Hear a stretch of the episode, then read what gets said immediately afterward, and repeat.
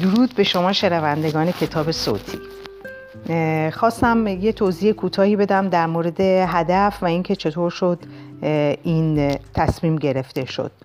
از اونجایی که علاقه زیادی به کتاب خوندن دارم و احساس بسیار خوبی از خوندن کتاب پیدا می‌کنم این فکر به نظرم رسید که کتابایی رو که می‌خونم ضبط کنم و به صورت صوتی در اختیار دیگران هم قرار بدم.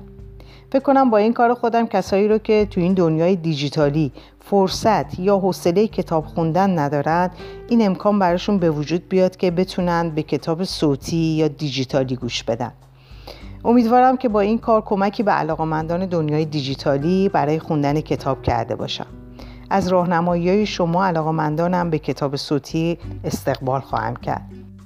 ضمنا شما می‌تونین کانال تلگرامی منو هم دنبال بکنین که از کتاب صوتی من درش هستش و می‌تونین رو به دوستانتونم پیشنهاد بدین.